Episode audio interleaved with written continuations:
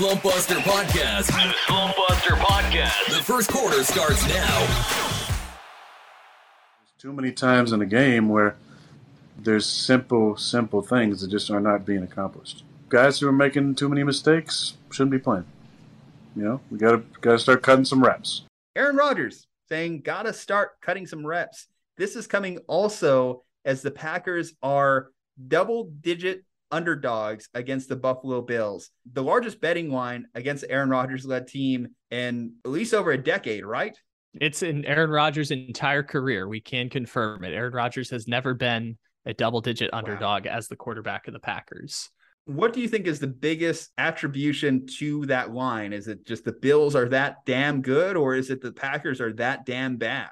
I'm going to go Bills probably is the reason it's 10 and a half specifically. I'm going to I'm going to say that's Bills, but I mean, if the Lions were playing the Bills, they might be 10 and a half point dogs. Like, that's the weird part about this whole thing right now. It's weird how that's played out. Basically, if you're doing NFL tiers, it's basically like Buffalo, Kansas City, 50 feet of crap and then everyone else at this point. Like that's kind of what I'm looking at. But Buffalo is going to be huge favorites against anyone. It's not to say there isn't problems with the Packers, that the Packers within that 50 feet of crap that I just mentioned in quoting the the legendary Moneyball movie, it, it smells a whole lot like desperation that's that's the smell I'm getting from Green Bay as they kind of maneuver through that that group of mediocre teams. It's starting to smell a little bit like desperation because uh, they are really struggling offensively and don't have answers. And uh, this is kind of what happens when you do a last dance like they did last year. They said it was a last dance. They built the roster like it was the last dance.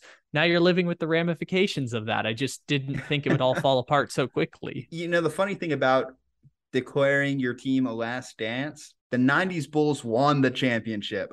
I think too many teams have tried to indoctor the last dance philosophy into their coming seasons and have failed. Stop doing it. It's starting almost come off like a jinx. It's not that it's a jinx, it's that it's just the reality of the situation. Like, remember when the New Orleans Saints did a last dance in 2020 with Drew Brees' last season? They built that roster up to go $100 million over the salary cap the next season. Like, it was going to be the last dance no matter what, because there was nothing they could do to keep that team together. There was nothing the Packers could do to keep that thing together because they were like $58 million over the cap coming into this year. And only because Aaron Rodgers restructured his contract were they able able to get under the cap. All I'm saying is if we're going to invoke the last championship team of the Chicago Bulls, your season has to end in a championship. That's what Michael Jordan and Scottie Pippen and the Bulls did. If you are going to use the last dance, you are almost guaranteeing, you're almost Dave Roberts World Series guaranteeing that your team is going to be winning a championship. What if, what if we think of it differently? Of it. What what if we think of it as you're guaranteeing that your team is going to be screwed the next season? What if that's what the last dance means? It means your team is going to be screwed the next season because that's what the, happened to the Bulls, that's what happened to the Saints, that's what happened to the Packers. You declare it a last dance because you know your roster is absolutely screwed the season after you complete that last dance. well, then we're just rewriting the definition and don't want to lose sight of those comments though by Aaron Rodgers. It's interesting to hear him talk about his younger teammates. And we know that Aaron Rodgers hasn't been necessarily the most embracing guy of younger teammates in the past. We've always seen some rigidity there. Uh, we talked about guys like Marquez Valdes-Scantling and Equanimeous St. Brown. There was some pushback by Aaron Rodgers at that time to really take him under his wing. And we, we saw how that played out. You go back to the Niners game last year, look at the target share. 10 targets for Davante Adams, 10 targets for Aaron Jones, one target for Marcedes Lewis, no targets for anyone else. Aaron Rodgers is a guy that he finds his guys and he will keep feeding his guys. And if you're not in that inner circle, if you're not in that circle of trust, you're an afterthought in this offense. There's only been so few guys over the last decade that have been able to earn Aaron Rodgers' trust. You go back to like a Jordy Nelson, Greg Jennings, tail end, Donald Driver, uh, Jared Cook that one year, Randall Cobb, Randall Cobb, Randall Cobb, who is going to be tied to the hip to Aaron Rodgers until both decide to retire. I think as far as speculation, as far as who these guys are that he's talking about, I'd say Romeo Doubs, Christian Watson, these guys just kind of aren't getting really any kind of looks. Have you seen AJ Dillon's snap counts over the past few weeks? I think he might be also talking about his uh his secondary running back as well when he talks about reducing snap counts cuz AJ Dillon was a big part of that passing game to start the season and it's kind of evaporated over the last 3 to 4 weeks. Yes, the preseason comment was Aaron Jones and AJ Dillon could both be 50 plus reception guys. It's been a disappointing season all around for this Packers offense you look at a guy like LaFleur, and I feel like LaFleur is getting a little bit exposed, but Aaron Rodgers, as the quarterback, also shoulders a big amount of the blame here for why this team hasn't been producing offensively. Yeah, my favorite comment this week was I was listening to uh, I believe it was Aaron Schatz who runs Football Outsiders. You know, I you hear me quote DVOA all the time, and I believe he was saying when asked what's the issue with the Packers, is it the the the roster and the receivers? Is it Aaron Rodgers? He's like, yes, yes. That is the problem. It is that they have put an atrocious roster around him and that Aaron Rodgers has declined in production going back to last season. I mean, this is not a shocker. This is like I've been saying Lamar Jackson has been better than Aaron Rodgers ever since he won a unanimous MVP in 2019. But like when you don't give the Baltimore Ravens receivers, Lamar Jackson can at least improvise and make that a top five team in the NFL because Lamar Jackson is uh, versatile in different ways and 15 years younger than Aaron Rodgers. When you don't give Aaron Rodgers those options, it looks like this because this is what it looked like at the end of the McCarthy years, also when they were transitioning between Jordy Nelson and early years Davante Adams and, and trying to figure all that out. This is what it looked like at the end of the McCarthy years. And if the Packers defense was playing better, it wouldn't look as atrocious as it does now. I, I still think if you flip one of those results, whether it's the the Giants, the Jets, or the Commanders, if you if you flip just a single one of those results, I think people aren't hyperventilating about the Packers the way that uh, they are right now. I still think the Packers will make the playoffs, uh, despite the fact that they've dropped those games that you know we would chalk up as textbook victories for the Packers because they were favored in all three of those games. Um, but it's it's pretty clear that if they're making the playoffs, they're another one of these bullshit teams like we talked about with the New York Giants having Aaron Rodgers as your quarterback is yes, it can bring you to the highest of highs or at least close to them. It also is exhausting because he's good enough, unlike a Baker Mayfield, to make comments like this and get away with it. However, when if we were just to analyze the comments and the play diminishing, the, these are not comments you want your quarterback saying about other players on the roster this is not something that you can feel too good about if you're any of those younger wide receivers or any of the other guys on the offense. You have to be thinking like, in a way, Frank, Aaron, what the fuck, right? And yes, someone should be holding people accountable. Adults can occasionally hold other people accountable, but I think there's different settings. Doing it on your buddy's show, doing on Pat McAfee's show, I don't know if it's necessarily the best venue to do that. I, I feel like that just erodes any kind of like trust that these guys have but in him as this isn't the new. leader like, of their team. Aaron Rodgers doesn't care. Aaron Rodgers, if you're not one of the guys, you're not going to be on the team long. I think so that's part of the problem, right? Aaron Rodgers doing this doesn't for years. care, and I think when we compare him to like Tom Brady, and maybe Tom Brady cares a little bit too much, right? At times, that's the criticism you would say for Brady. Aaron Rodgers, why he always kind of like falls short in that GOAT debate or the greatest player debate to me is it doesn't feel like he gets the same level of enjoyment from football. And he's not the same teammate to me of Aaron Rodgers, of Patrick or of Tom Brady, of Patrick Mahomes, of other guys who've been able to build trust with their other guys. And they're young. Well, well I mentioned so, Mac, Patrick Mahomes, he's a young guy. So maybe time to learn. There's maybe going to be a wide receiver that steps away from the team and really throws him under the bus. You could argue well, was that already that's, Tyreek That's Hill? not exactly. This isn't what I meant when I said Aaron Rodgers doesn't care. I meant Aaron Rodgers doesn't care because those players aren't going to be on the team long. Those players that he's reducing snap counts and can't build a rapport with, those are players that aren't going to be on the team. It's weeding out the players that he doesn't want on the team so that they can then bring in other people. And Christian Watson's going to be on the team because they spent a, a, high draft pick on him, so he's going to get more of a leash because the Packers aren't just going to get rid of him. But if you're talking about Doubs, uh, if you're talking about Sammy Watkins, if we're talking about even possibly AJ Dillon, depending on how you feel about those snap counts, those are just players that aren't long for the team. Bec- and that's the part of why he won't care is because those players aren't going to be on the team. We'll bring in new people, we'll try again and see how it works after that. But the difference is now Aaron Rodgers is 38 instead of being 28, so it, it, it doesn't look exactly the same. And maybe this is how the end looks. But again, it's it's still super weird that he's still in Green Bay, right? Like we all thought he was headed out the door, and he's still in Green Bay. So like that this extension, is... yeah. At a certain point, there's no one to blame in the room but you for deciding you well, want to stick I mean, around. let's let's let's also say they have one of the worst receiving cores in the NFL, and also part of it is Aaron Rodgers. Like But both he knew this was part of the deal.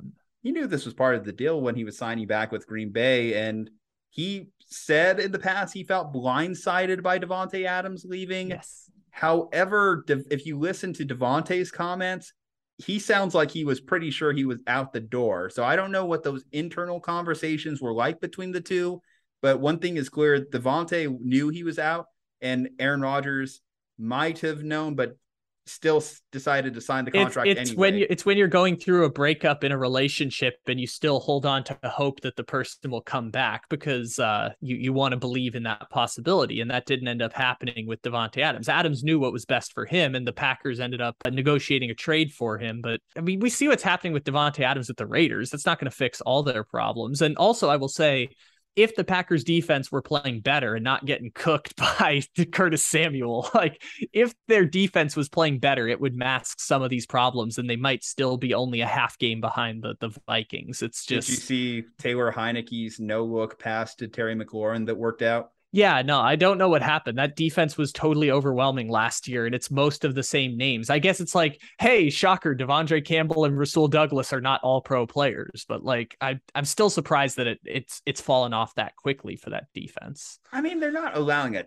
terrible amount of points, really. I mean, they gave up 27 to the Giants and 24 to Washington, which is a, an indictment of your defense because the good defenses walking backwards give up three points to those teams. I mean, not the Giants as much, but they give up 10 points to the Giants and three points to Washington. I uh, think Green Bay's just- obviously the difference is in the past the Packers would be able to outscore a team that only put up 23 on them versus only putting up 21 themselves. But but this is also part of why the Packers were an elite team the last two seasons. Like, yeah, Aaron mm-hmm. Rodgers was playing MVP football, but they had a top five defense each of the last two seasons. That that secondary, we were talking about it like a murderer's row of cornerbacks, and and it's not that anymore. And part of it is they're not forcing turnovers, and turnovers again mask a lot of your defensive problems. So if they're not forcing turnovers, then it's not masking some of your defensive concerns and giving your offense some help. But they were so good the past Yeah. couple of years, and obviously losing Za'Darius Smith doesn't help, but it's it's not like they're a hugely different team from the past couple years. I'll refrain from bearing them completely only because the Niners started three and five last season. The Packers currently with this Bills game are on a crash course for three and five as well. The Niners still made it to the NFC Championship game. Weirder things have happened. Obviously, you still have what we think. We don't know what we think is an elite quarterback in Aaron Rodgers. You face the Lions the week after that. You face the Cowboys, the Titans, the Eagles. Schedule's actually kind of tough. Uh, actually, as I kind of sounded out, that actually is kind of a tough schedule. You get the Bears at some point. so Like like I said, the the Packers are still a playoff team, but that's because the NFC is a bunch of bullshit this year. there, there's barely seven teams that are worthy of the playoffs in the NFC. So the Packers are still a playoff team. It's just we had expectations that they would be one of the best teams in the NFC, and that is, that is not the case. here's what I'll tell you. We expect them to lose this game to the Bills. We expect them to win the game against the Lions. That game against the Cowboys, November 13th, that is going to be whether or not their season lives or dies. If they lose that game, I think it's legitimately over for them because it doesn't get easier from that point. Really? They face the Titans, who are a division leading team the following week. They face the Eagles. I think the Rams are still going to pose some issues for them. The Dolphins are much improved. The Vikings, we saw, was able to kick their ass in week one. They get another Lions game, but if you told me the Lions were able to actually split with them this year, I think that that's completely within the realm of possibilities. The Lions have kind of been knocking on the door, beating the Packers for the last few years. Yeah, the Packers are kind of an eight or nine win team this year on paper. And had they beaten Washington, they would have been probably at nine wins. So that, yeah, they got to make that up somewhere because they're going to be uh, what I like to call in the mix, which is one of these uh, these handful of teams that's fighting for wild card spots, like the Niners were last year. These guys are on fire. Let's hear more. Second quarter starts now. Sam Ehlinger has been promoted to the starting quarterback for the Indianapolis Colts. I Heard it's an injury discussion for Matt Ryan. I've also heard that Jim Irsay has been pushing for this one. What say you when you heard the Sam Ehlinger news? This is genuinely one of the funniest things that's happened all season because the Colts went out of their way to say, We know he has a shoulder injury, but we're still benching his ass anyways. Like, they didn't just say they were making the quarterback switch, they said they were making quarterback switch for the season. For the season. There is no window for Matt Ryan to get his job back. This essentially makes him the third string quarterback on the Indianapolis Colts because if, say, Sam Ehlinger gets popped on one of these plays, we got Nick Nick Foles at quarterback for the Indianapolis Colts at this point. Like the fact that they went out of their way to say they're going to give Ehlinger the 10 weeks to play is what I would argue is the right move for the team. I, I say this all the time. If you're gonna be a terrible offense, be terrible and play the rookie. And I know Sam Ehlinger isn't a rookie at this point, but Sam Ehlinger kind of follows the same script of a Desmond Ridder or Kenny Pickett or a Malik Willis this year of like, if your team's going to be bad, just play the young guy and see what you can get. The thing that's so weird about it is we all assumed the Colts were a playoff team, right? Like we all kind of like penciled the Colts in as the AFC South champion at the start of the year. I didn't. The Titans have ran this division for the last couple years. I mean, the Colts, I expected them to compete for the division, which I'm more disappointed in them that they weren't even really competing with the division. They just got swept by those Titans. However, I would say this from a football standpoint, I do think Sam Ehlinger gives them a better chance to win because it's not like Matt Ryan was doing anything exceptional to help this team win. Uh, he was throwing a lot of interceptions. He was one of the most sacked quarterbacks in the league which is partially in the offensive line, which we thought was good, but it really isn't that good anymore. I think Sam Ehlinger, from a football perspective, gives him a better chance to win because he can actually move around in the pocket, which I think is going to be one of his biggest strengths when you compare him to Matt Ryan this year, this iteration, 37 year old Matt Ryan just can't move in the same way that Sam Ehlinger can move. You look at the Colts preseason games, there were some flashes that kind of gave you a little bit of enthusiasm for the Sam Ehlinger hype train if you were an Indianapolis Colts fan because you saw flashes. You you saw him lead like game winning drives in the preseason, and hopefully that translates. If there's one thing you could say about Sam Ehlinger, and Longhorns fans will say this as well, he's a gamer. He had the win in Red River against Kyler Murray. He had the Sugar Bowl win against Georgia. He's played in some big time spots. And the last time the University of Texas was winning big time games was with Sam Ehlinger under center. There's nothing wrong in giving Sam Ehlinger a chance to at least play it out if he works and this offense starts rolling and starts moving the ball a little bit better, how can you complain considering this was one of the worst offenses in the NFL? Oh, There's not just one to, of the worst. According to DVOA's uh, Football Outsiders DVOA rankings, they are ranked 32 in the NFL as of right now. They are the worst offense in the National Football League at this point in the season. So nowhere else to go but up at this exactly. point. Exactly. Nowhere else to go but up. And I think that Sam Ehlinger gives them a chance in that respect. Worst case, if they do still remain a sucky offense, well, then you go into the draft. And then the Colts have to play that game of rookie quarterback, which will be a bit of a different thing because they've been going this veteran quarterback route so long. They have literally paid 12 different quarterbacks $145 million since 2018, since Andrew That's incredible. Wow. I didn't realize that was the case. That is genuinely incredible. Wow. They've had 12 different quarterbacks in five years. That's incredible. Wow. Not necessarily starters, but at least 12 yeah. different quarterbacks that they've rotated through, many of which got significant playing time.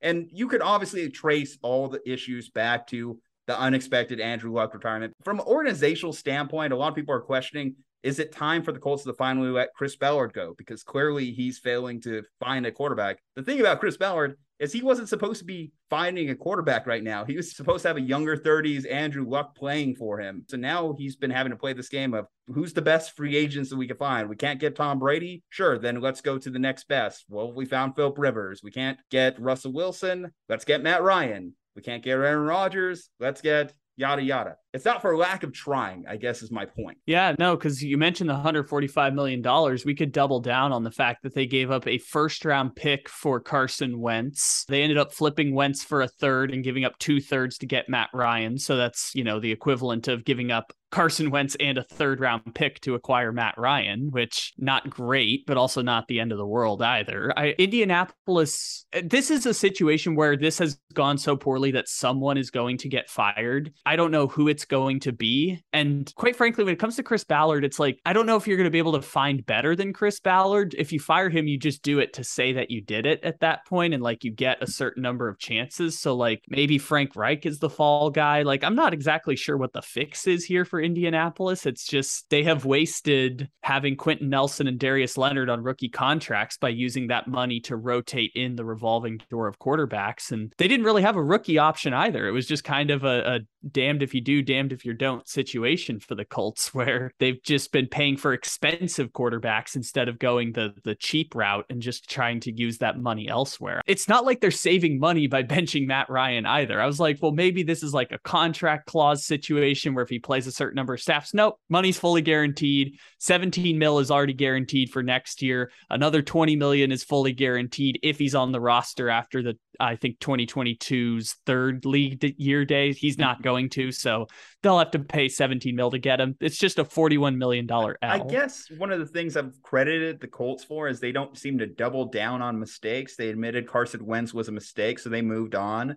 They are admitting that Matt Ryan was a mistake, so they're moving on internally with Sam Ehlinger. The question is, was Frank Reich a mistake? And you can argue it's hard to call Frank Reich a mistake considering how he ended up there in Indianapolis in the first place. the first guy you hired bailed on you. Was Chris Ballard a mistake? He's made a lot of successful draft picks and transactions, getting DeForest Buckner on this team, turning a Darius Leonard or Shaq Leonard onto his roster. Those are things that you can look at and hold Chris Ballard in high esteem for. But you can also say that there's been some misses and there's some obvious misses on this roster, and the evaluation of the quarterback seems to be a blind spot for them. And unfortunately, if you have a blind spot at the quarterback position, you're not going to be in the league too long. You just have a short shelf life whenever you have a blind spot at the quarterback position in particular. So I think you're correct. The thing that's interesting to me is for those who don't know, Chris Ballard is the guy who built the first run of the Chiefs, and then he got fired, and Brett Veach took over, and they drafted Mahomes, and you know, the rest is kind of history. So, like, he was the Alex Smith Kansas City Chiefs guy. Then he goes to the Colts. And I assume, I mean, I don't know exactly, but I assume if he gets fired, he would immediately find another job somewhere else. I'm not 100% sure on that. I just, that's fine. I would assume. I mean, that's that fine. That's you can't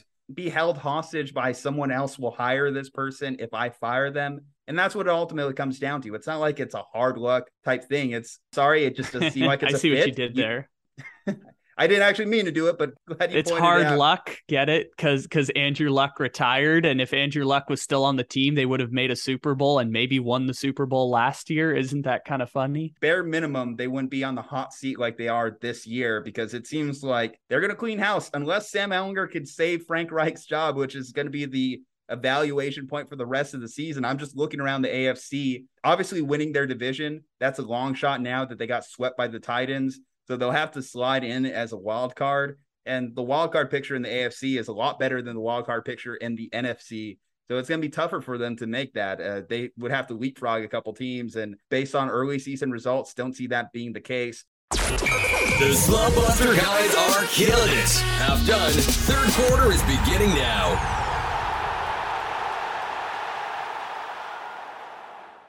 Kyle, there is only one game between two teams with a winning record the New York Giants versus the Seattle Seahawks. The Seattle Seahawks, who are leading the NFC West, and I don't know what to really do with that information. Similarly, the New York Giants, who have only lost one game to division rival Dallas. Who are you more impressed by with what they've been able to do to this point in the season?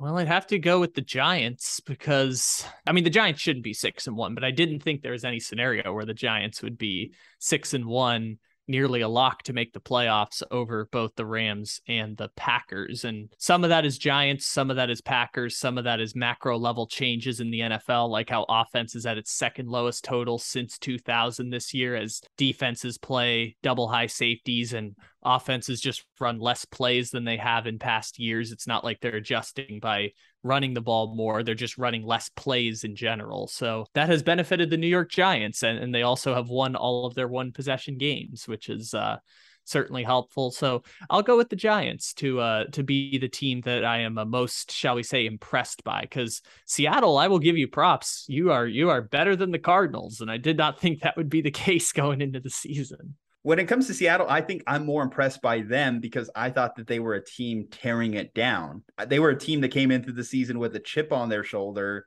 we just traded away Russell Wilson. We traded away our best franchise quarterback in the history of our team. And we're still here. We hmm. haven't gone away. Pete Carroll, we thought this was just kind of his walk off into the sunset type of year when he decided to make the decision to move off Russell Wilson. And yet, standing again at the top of the division. And yes, that's partially to blame on the Niners. That's partially to blame on the Rams. The fact that, again, the Seahawks are once again in this position with less talent on the roster, I think it's hard to ignore what Pete's been able to do with this team. What Pete's been able to do to find the value in Geno Smith, the value that everyone didn't notice.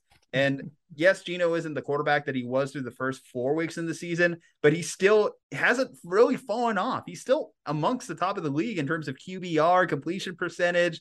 It's still all very good numbers for Geno. In fact, he hit a touchdown to Marquise Goodwin. Surprise, Marquise Goodwin's in the league still, but he hit yeah. a touchdown to him this week that catapulted them over a team that we came into the year, at least some pundits said Super Bowl favorites, Super Bowl contenders. The Los Angeles Chargers, they've fallen on hard times, but the Seattle Seahawks, they don't give a shit about that. They were happy to take advantage of that. And Kenneth Walker is now looking like a top tier running back in the NFL, was a top tier running back in college last year, mm-hmm. and that is translated to the NFL. So, as much as it pains me to say, I got to give the Seahawks their due. Obviously, again, Niners fan, I don't really love doing it. It's not something that comes out of my mouth easily, but the Seahawks have been infinitely better than I thought they were.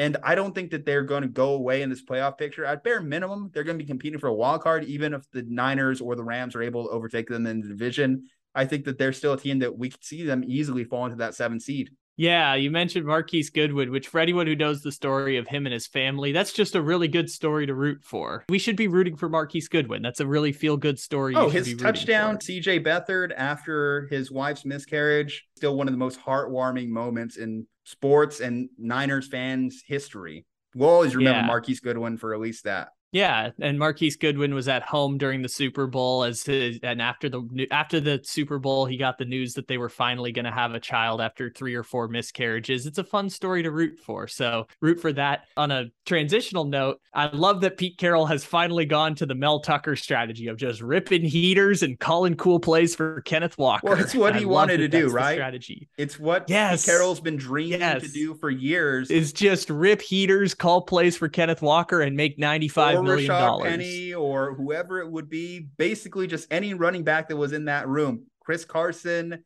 before he got hurt.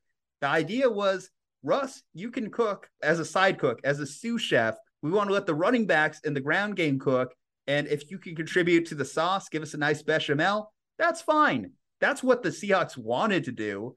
And the let Russ cook movement kind of superseded that at points. We know the stories came out that there was a conflict in that locker room on who would get the ultimate win. And Russ got the win in terms of gain out of Seattle, but it doesn't look like it was for the better when you look at where the standings are currently sitting today. And remember, it's that offense that took Marshawn Lynch from being a good running back in Buffalo, a, a, pretty decent running back in Buffalo, to a Hall of Famer in Seattle. Let's let's not get that twisted. There is evidence behind this. I think that the the greater solution now is just they finally gave him a super talented running back. And look, I'm San Diego State. I my family went to San Diego State. I watched Rashad Penny. Not disrespecting Rashad Penny at all. Just should not have been a first round pick. He, he is not coming, the running back that Kenneth He was Walker coming is. on strong towards the end. And I, I feel for Rashad Penny that he got hurt because he was really starting to turn the corner in his career. In fact, I thought that him and Kenneth Walker could have made a nice one two punch. Hell, if Chris Carson, similar type thing, didn't get hurt, could have been a nice one two punch in addition to this offense. Yeah. Instead, it's Kenneth Walker. And knock on wood, hopefully for Kenneth Walker, he continues to stay healthy because he is an awesome NFL running back. He's an awesome running back and an awesome addition to this offense.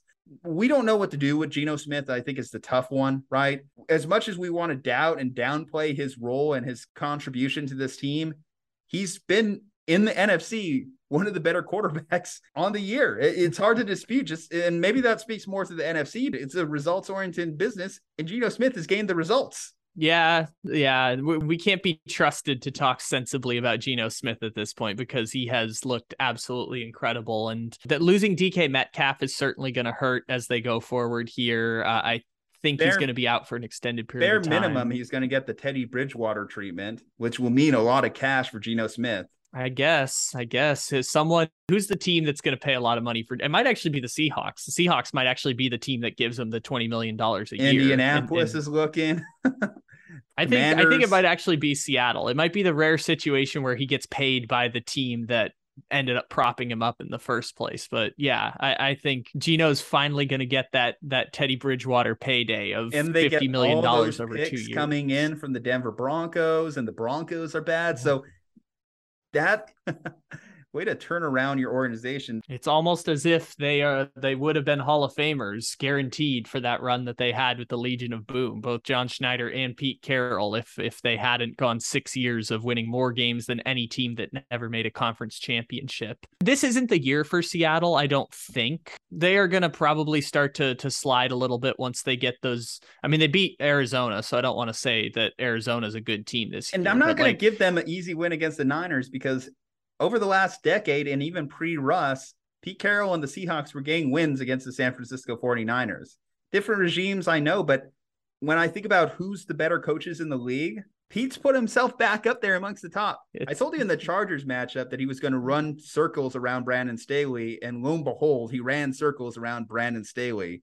Pete mm-hmm. can come up with a game plan. You say he's back in that category. He never left for me. Like I look at Pete as like he's one of those eight coaches that adds value in the NFL. And there's only eight that I can think of, and it's hard to come up with eight because every other coach is disposable is in that Brian sport. Daboll a coach that adds value? We're gonna need a larger sample size to evaluate that. It took John Harbaugh I'm like you evaluated in 2022. Uh, then my answer is I don't know. I don't know, and Come we on, cannot give possibly me an answer. Know. But I don't know. Weeks, you know. I can't you, be... you know we have sample size. We have games. No, like like I was saying, we have seven games of Daboll. It took seven years and winning a Super seven Bowl for us to think John Harbaugh was one of good. them. Well, With let's not do that. that you don't think Giants. is very good.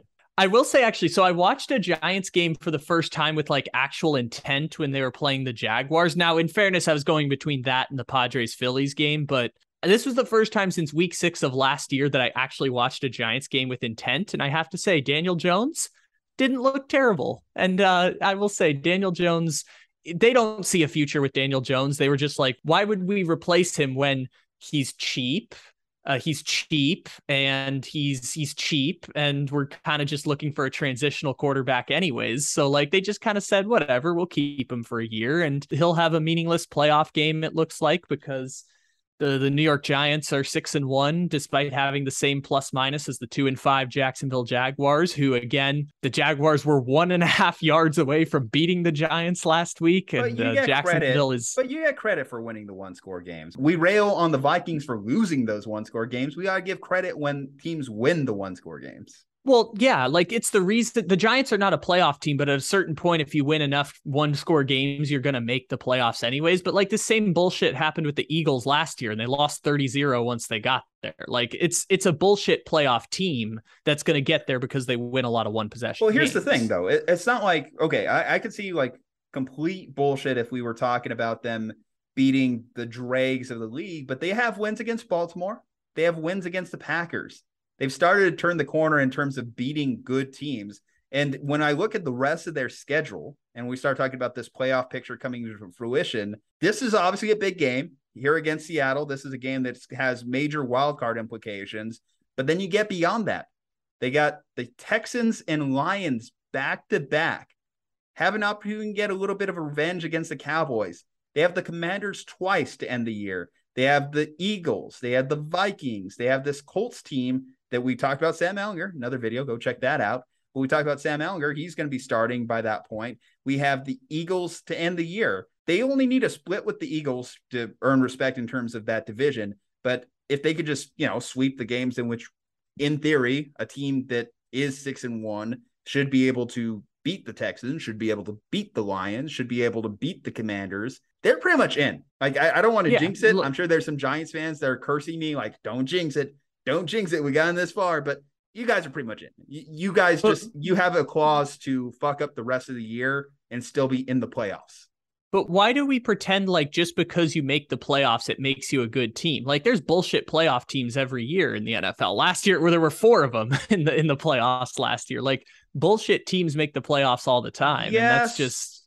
But there's bullshit teams that make the playoffs with a eight and nine record. Again, if the, the Giants have lost one game, yeah, and they'll be. I mean, I have to acknowledge at this point that they're probably going to be a wild card team because that is the most probable outcome. And I hate every time they say that they beat the Ravens. The Ravens kicked their ass for 56 and a half minutes, and then Lamar Jackson threw a pick and fumbled the ball at the end of the game because he threw up on himself. And I'm so mad at Lamar Jackson for doing that because if the Giants were five and two, people would be talking Doesn't about them more sanely than if they were six and one. I just the Ravens lost to the Giants. The Giants did not beat the Ravens. The Ravens lost to the Giants, and they threw up on themselves. I will say that, but it just it, it's then it's don't a small throw up on yourself. Just, we, we talked about the Ravens. Stop blowing But it doesn't it doesn't make the Giants better. Like what the Giants have to do to not be a bullshit team is to actually play like a great team. like the New York Giants are just like all of these 7 and 10 teams that are all well, going to end up Are they not the a great team they because just... they're not great by your standards and when you define great team as your standards just like they need to be blowing everyone out by 30? No, just evidence that suggests that they're not a team that should be four and three that happens to be six and one. Like that's kind of the, the point there is like they are as good as the Jacksonville Jaguars. They are as good as all of these seven, Jaguars. eight win teams on paper. Like 16 teams in the NFL this year are like seven or eight wins on paper, and the Giants are in that group. So like it's let just... me ask you, like when did you buy into the 2019 San Francisco 49ers? I got to be honest, I picked the Packers to win the NFC Championship game. I picked the Packers. I, I, go back to that year, and I remember the Niners were not expected to be there. They were probably a fringe playoff team to some, but when you start a season eight and zero, oh, at a certain point, it becomes hard to ignore. And even yeah, throughout that no. year, uh, I remember it's like, oh, they haven't beat anyone tough. They haven't beat anyone tough, and then suddenly you just start looking at the schedule and you looking at the wins, and you're like, damn, okay, well, you know, because we historically we have seen a Giants team that is this bad in terms of personnel win a Super Bowl what do the New York Giants do that's great? And I know you're probably going to say rushing the football. You're going to say they run the football great. They run the football above average. And uh, Dan Orlovsky has a great analysis from this week on his Twitter where it's like they called the exact same run play nine times out of 10 plays on that final drive against the Jaguars. Like they are doing some, as he described it, sicko shit in order to get these wins, well, which is we fine. asked ourselves, just... and going back to the Brian Daboll question was, what would yeah. Brian Daboll bring from Buffalo to New York? And he's not able to run necessarily with Buffalo's offense because Daniel Jones isn't the quarterback that Josh Allen is. However, he does have some traits that are similar to what Josh Allen is able to do, particularly when it comes to his legs. That's why Daniel Jones, to this point through week eight, has outrushed Clyde Edwards Helaire, Najee Harris, a number of your other favorite running backs.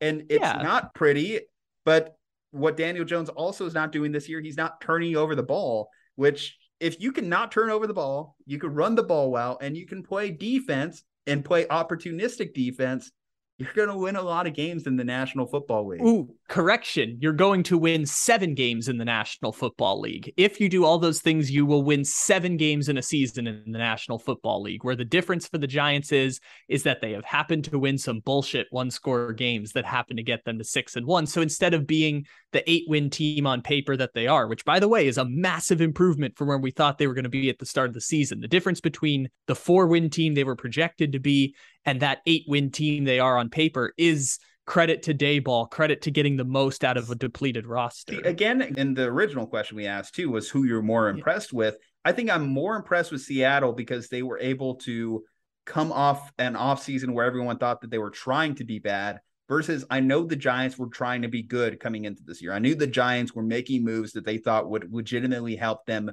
win games in the short term and long term and we're seeing the short term results happen. We didn't expect it to happen this soon. When you hire a new coach and when they hired Brian Daboll, they were hoping that eventually they would turn into something like this. Everyone's blown away by the fact that happened in year one.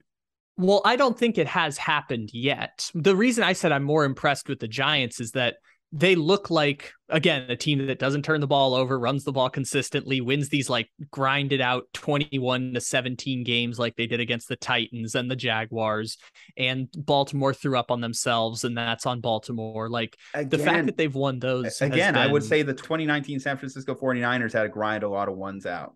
Well the difference is the, the 2019 San Francisco 49ers had great players. the 2022 New York Giants don't have great players on their team. They have a bunch of dudes they have great players. have they had Saquon Barkley is a great player, right? We no, Saquon Barkley is a very good player. Saquon Barkley is a player that we were talking about him getting cut in the offseason. That's not a great player. Saquon Thibodeaux? Kayvon Thibodeaux is a young, emerging, very good player. That's that's not a great player yet. He's not. So what do they got to do for you to buy in? Because I mentioned score thirty points in a game. Score so thirty points just, in a football. So again, game. okay, it's just because you disagree with how they're able to win games because they don't have the like, high flying offense. So it tells me that your idea of what a great team is is strictly based around having a great offense. Well, the New York Giants' strength of their team is their offense. They're ranked 13th in the league in DVOA in offense and 21st in the league in defense. The strength of their team is built on their offense this season. The New York Giants have gotten to this point because they dominate time of possession, they run the football, and at the end of these games, their their strength. Okay, I know you love offense. the DVOA stat, but at a certain point, you held Lamar Jackson and the Baltimore Ravens to 20 points. You held Aaron Rodgers and the Green Bay Packers to 22 points that tells me that their defense is better than that 21st ranking that you are throwing out there. Totally fair. Their their defense has been good this year, which we thought it was going to be terrible. And the New York Giants have gotten to this place because of, like we talked about at the very beginning, they've won every single one score game that they've played in this season. If we argue that one score games are toss ups, then. But winning well, one score games is a skill. Yes and no yes and no. It's a skill, but also we've watched one score football games. Like a half an inch sometimes determines the outcome of a football game. A yard and a half against the Jaguars determines. Here's why I'll give them more credit too game. in those one score games because Daniel Jones has also had to lead multiple comeback winning drives in that stretch of games. That's something we haven't seen from Daniel Jones in his career.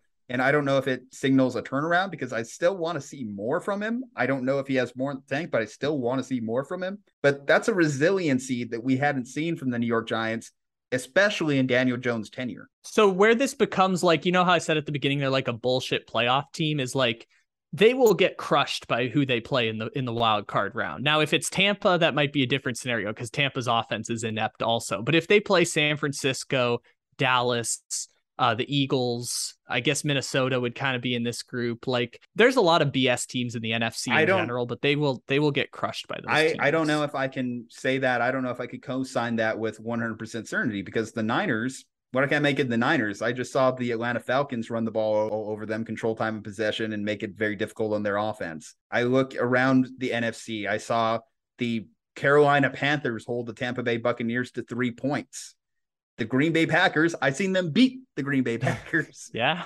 The Vikings. That's the crazy part. You, I think like... that I told you I think the Vikings are a soft team. And when it comes to the Eagles, they'll have a chance to play the Eagles twice this year. And if they play them in the playoffs, then we get into the old thing about playing a team three times.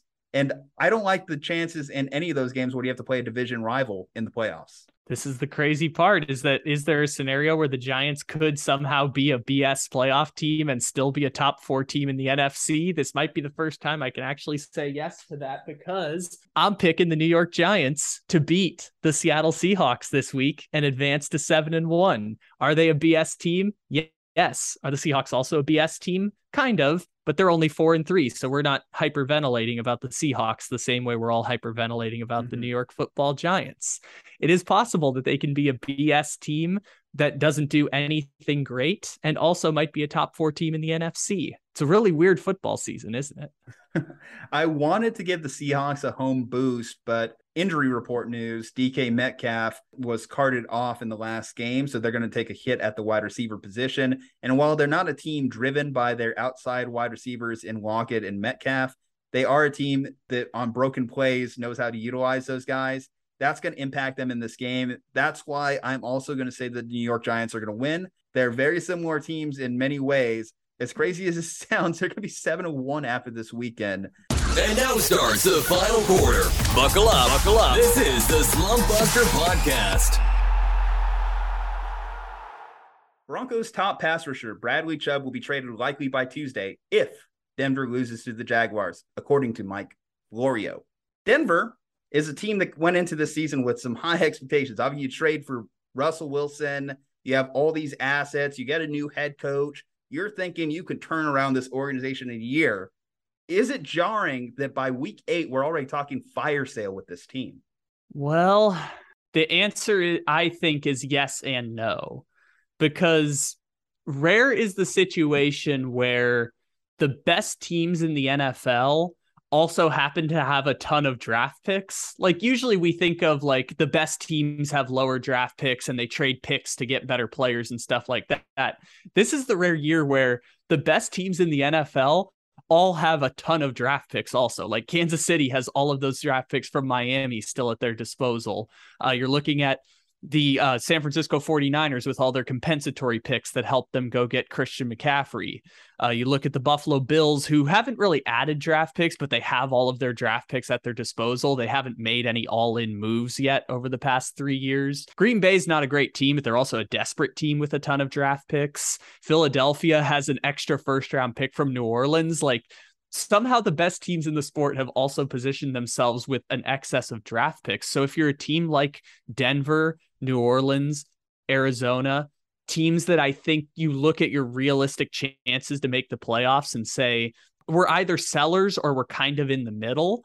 I think it uh, those teams should be shopping their top talent and like seeing what you can get, like putting it on the table and seeing if someone will give you an offer you can't refuse. I saw the Panthers did refuse two first round picks for Brian Burns. So clearly teams are trying to acquire top level talent and uh, if I'm Denver, if I get a, a, Godfather type of offer in exchange for a Bradley Chubb, a good offer for Jerry Jeudy or KJ Hamler, I, I think that it's a good idea to to prioritize flexibility and possibly see if you can get good value because it seems like this is a, a market with a lot of buyers and not a whole lot of sellers this year. So is this an indictment on Russell Wilson? Is it already waving the white flag if you're the Denver Broncos? I mean, yeah, but they kind of should. Like the Denver Broncos, it's waving the white flag, but they also should wave the white flag at this point because there's nothing Hackett can do to save his job other than like they just turn into a top 10 offense all of a sudden, which, given the injuries to Bolles, Risner, Javonte Williams, Russell Wilson, I don't think that that's going to happen the rest of the season. So, like, you know, the coach is on his way out the door. You have a brand new ownership group that you know, we're going to find out whether they're well run or not. So we'll see what happens there. I I think it's an indictment of the whole organization, but also what are you going to do? Like the, your season's already gone into the, the the dumpster. So I think realistically, they're smart to mm-hmm. not double down on this.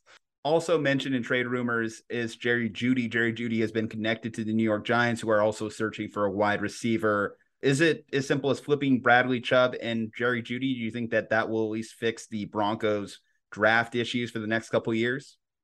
Depends what you can get. Like this is the thing that confused me about the tweet of like if they lose to the Jaguars is like when you're doing this strategy if you're one of these teams like Denver or Arizona or New Orleans who's shopping people. I know Arizona just traded for Robbie Anderson but they should be shopping JJ Watt before the deadline. Like if you're one of these teams you should have a set price that you that a team has to meet. It shouldn't be contingent on your results oriented. It should be that you set a price and if a team reaches it then you consider making a trade. Like I don't understand that part of it and uh, again, it all depends on what they get. If they get a a first round pick for Jerry Jeudy, I mean, power to them. They they should absolutely walk away with that one, but if they get uh, they? a third round pick for Jerry Jeudy, it's not as great. Can they? Because we look at first round picks for wide receivers. Amari was a first round pick for a wide receiver. Jerry Jeudy at this point in his career hasn't reached Amari Cooper standards. And then you look at, you mentioned Brian Burns almost going for two first round picks. Bradley Chubb has only been a double digit sack guy once in his career, and it was his rookie year. That was pre knee injury Bradley Chubb. Bradley Chubb this season, a little bit of a renaissance. He's already up to five and a half. But the, where does that compare against pass rushers that we've seen go in the past? Because the market, we look at a guy like Khalil Mack, a couple first round picks, a couple high round picks there. Jamal Adams, a couple first round picks. I know he's a safety, a DB, but still considered somewhat of a pass rusher, a bit of a hybrid. Those are what premier defensive players typically go. Is Bradley Chubb more of similar to the Von Miller deal that they got, where you had two mid round picks go? Is that more of appropriate evaluation of what Bradley Chubb is as a player? Well, so if I'm Denver and that's the offer I get, I would just rather keep Bradley Chubb and extend Bradley Chubb. Like I I don't see the reason to do that unless you're going to get an offer of like a mm-hmm. rebuilding mm. type of package. He's like I, I, don't. He's 26 yeah. years old.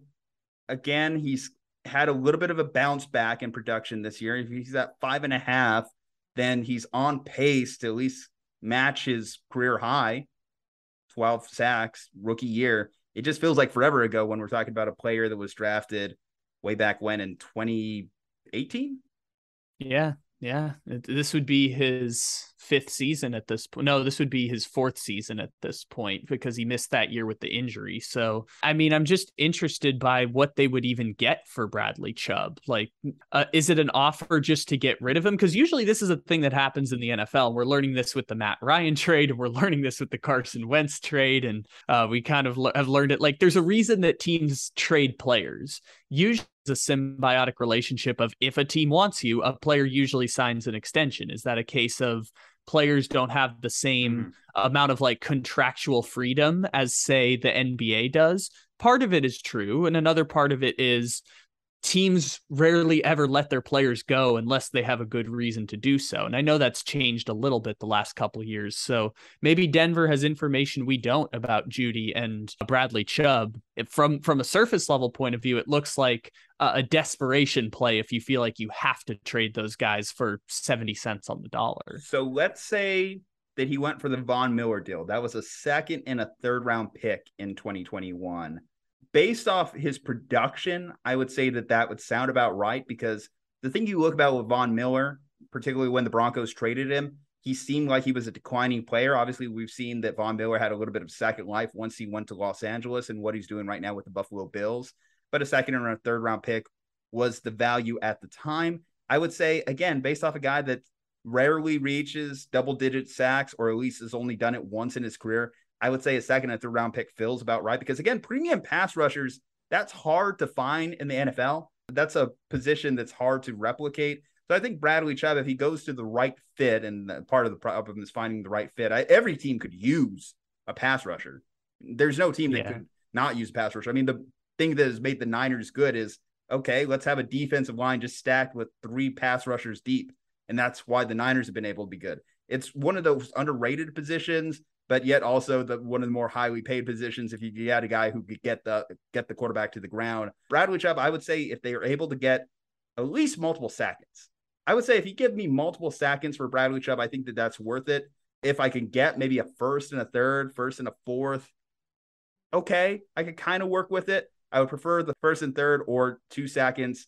But if we have to kind of like negotiate a little bit, I understand it. Jerry Jeudy at worst, at worst a second round pick. I don't think that if you're getting a third round pick or a fourth round pick for a guy you drafted in the first round a couple years ago, that that's a worth it deal to make, especially because if you want this Russell Wilson experiment to work, if you really want it to work, you probably need Jerry Jeudy and you probably need Courtland Sutton and you need those pieces that on the outside that we thought when Russ went to town would have made better.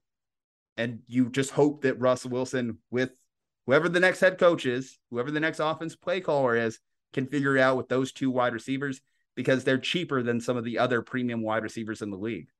Yeah, and and one of the things to note about Bradley Chubb is that he's playing this year on the fifth year option, which is a unique situation for someone who's a top five pick because usually top five picks don't end up in that limbo of like well, we think he's like a franchise tag player. He's a classic franchise tag player type of situation. And so maybe Denver just does it to avoid the franchise tag conundrum. I mean, it seems pretty clear that if they wanted to keep Bradley Chubb long term, they would have extended him by now. So maybe this is just to avoid that limbo. But the point of the trade should not be we're not competing anymore this season. The point of the trade should be we get value that we feel is equivalent to what Bradley Chubb is worth. And here, so here I'll give you I a don't trade. know how that's going to work. I'll out. give you a trade. Denver Broncos, Aaron Rodgers to Denver, Russell Wilson to Green Bay, throw in Bradley Chubb. We'll just solve everyone's issues. We'll throw in Jerry Jeudy. It doesn't solve anyone's issues. It just makes everyone sad. It just makes everyone involved sad. Everyone's and, already sad. Everyone in Green Bay and Denver is sad this season. Yeah, I know, but you're not going to. You already dug your own graves with those ones. Russell Wilson's going to be the Broncos quarterback for three years. Aaron Rodgers is going to be the Packers quarterback for four no, no, no. years. Y'all, you would make y'all Nathaniel Hackett very happy because then he would have job security with Aaron Rodgers because no, he wouldn't. Yes, no, he would not. Yes, he absolutely would. Nathaniel Hackett is probably only in Denver because they wanted to trade for Aaron Rodgers. I just and it was a terrible experiment because he's a bad offensive coach who doesn't know clock management or, and was clearly not qualified well, for that. Okay, job. I won't dispute you on the clock thing. Or Russell Wilson ruins head coaches. Russell Wilson ruins offensive coordinators. I I don't want to diminish the legacy of Russell Wilson in Seattle. I, I don't want to be disrespectful. has diminished Russell Wilson. I don't want to Sherman be every week disrespects Russell Wilson. Oh yeah, I get that. It's just Doug Baldwin just out of free time decides, you know what? What have I done today? I ate, I shaved. Have I tweeted about Russell Wilson? No, I haven't. Let me get that done. Bruce Irvin. Bruce Irvin's been going after Russell Wilson this year. Like Denver's case at this point is if you trade Jerry Jeudy and if you trade Bradley Chubb, you are preserving money to then spend on another receiver. If you are making those moves, you are preserving financial flexibility in order to spend that money somewhere else. I think again, the, my my whole thing about the Denver Broncos is the Broncos are a team that 10 years from now, maybe not exactly 10, but they're going to look up and be like, "Huh, it's been 15 years since we won a playoff game. How about that? It's been 15 years since we're, we're, basically the 2000s Miami Dolphins as Patrick Mahomes wins 15 division titles in 16 years, like the Patriots. And and I think that a lot of times when we're talking about the Broncos, it's a damned if you do, damned if you don't situation. Will trading Bradley Chubb solve their problems? No. Will it make them better? I don't know. Like they're just kind of damned if you do, damned if you don't, because there is really nothing they can do at this point. I still believe that nine and a half times out of 10, I'm making the Russell Wilson trade, knowing the information I, I have now, because who turns down Russell Wilson for two first round picks see, and see the problem the problem is when I made that trade, I was hoping I was acquiring Russell Wilson, not shorter Brock Osweiler. Oh, yeah, that's totally fair. It's still better than what the Broncos QB situation has been the last few years, and Russell Wilson's going to get uh, three years to work Teddy through Bridgewater this. might be the better quarterback. it's fair. I just give it give it more time with Russell because okay, he's going to get three years to work. I guess that. we got to give it more time. I said Green Bay as a potential trade destination. Give me a Bradley Chubb trade destination before he head out. What would be a great trade destination? You know who would be fun? Dallas. That would be great. Dallas would be fun. Just plop him in for Randy Gregory. They they swap outside right. linebackers. I, I, feel like cool. we're we both kind of had the same mindset, right? Let's just try and solve each other's issues. Let's go back to the off season and pull I, up some storylines. I'll also throw out a name that isn't getting thrown around. I think it's more likely that KJ Hamler gets dealt instead of Jerry Jeudy because team more teams can afford KJ Hamler's price tag of what, like a fourth round pick. I think Green Bay would throw a fourth round pick at KJ Hamler. I think That's think a that, very Green Bay uh, move. That is a yeah. very Green Bay move. Let let's save on wide receivers, right? Yeah, pretty much. You know, the the uh the 49ers got some injuries. We'll just throw a fourth round pick at KJ Hamler. You got uh Baltimore over there needing to left. yeah. Baltimore over there needing an extra receiver, we'll just throw a little pick at KJ you know, Hamler. I don't hate that one. I don't hate that one. I think that that one have potential. Baltimore, I could see being a team that makes gets in on that mix. I would say Minnesota also. Name another NFC North power. If Minnesota did, I think they could use a little bit of a boost to their pass rush to kind of make them a more physical team.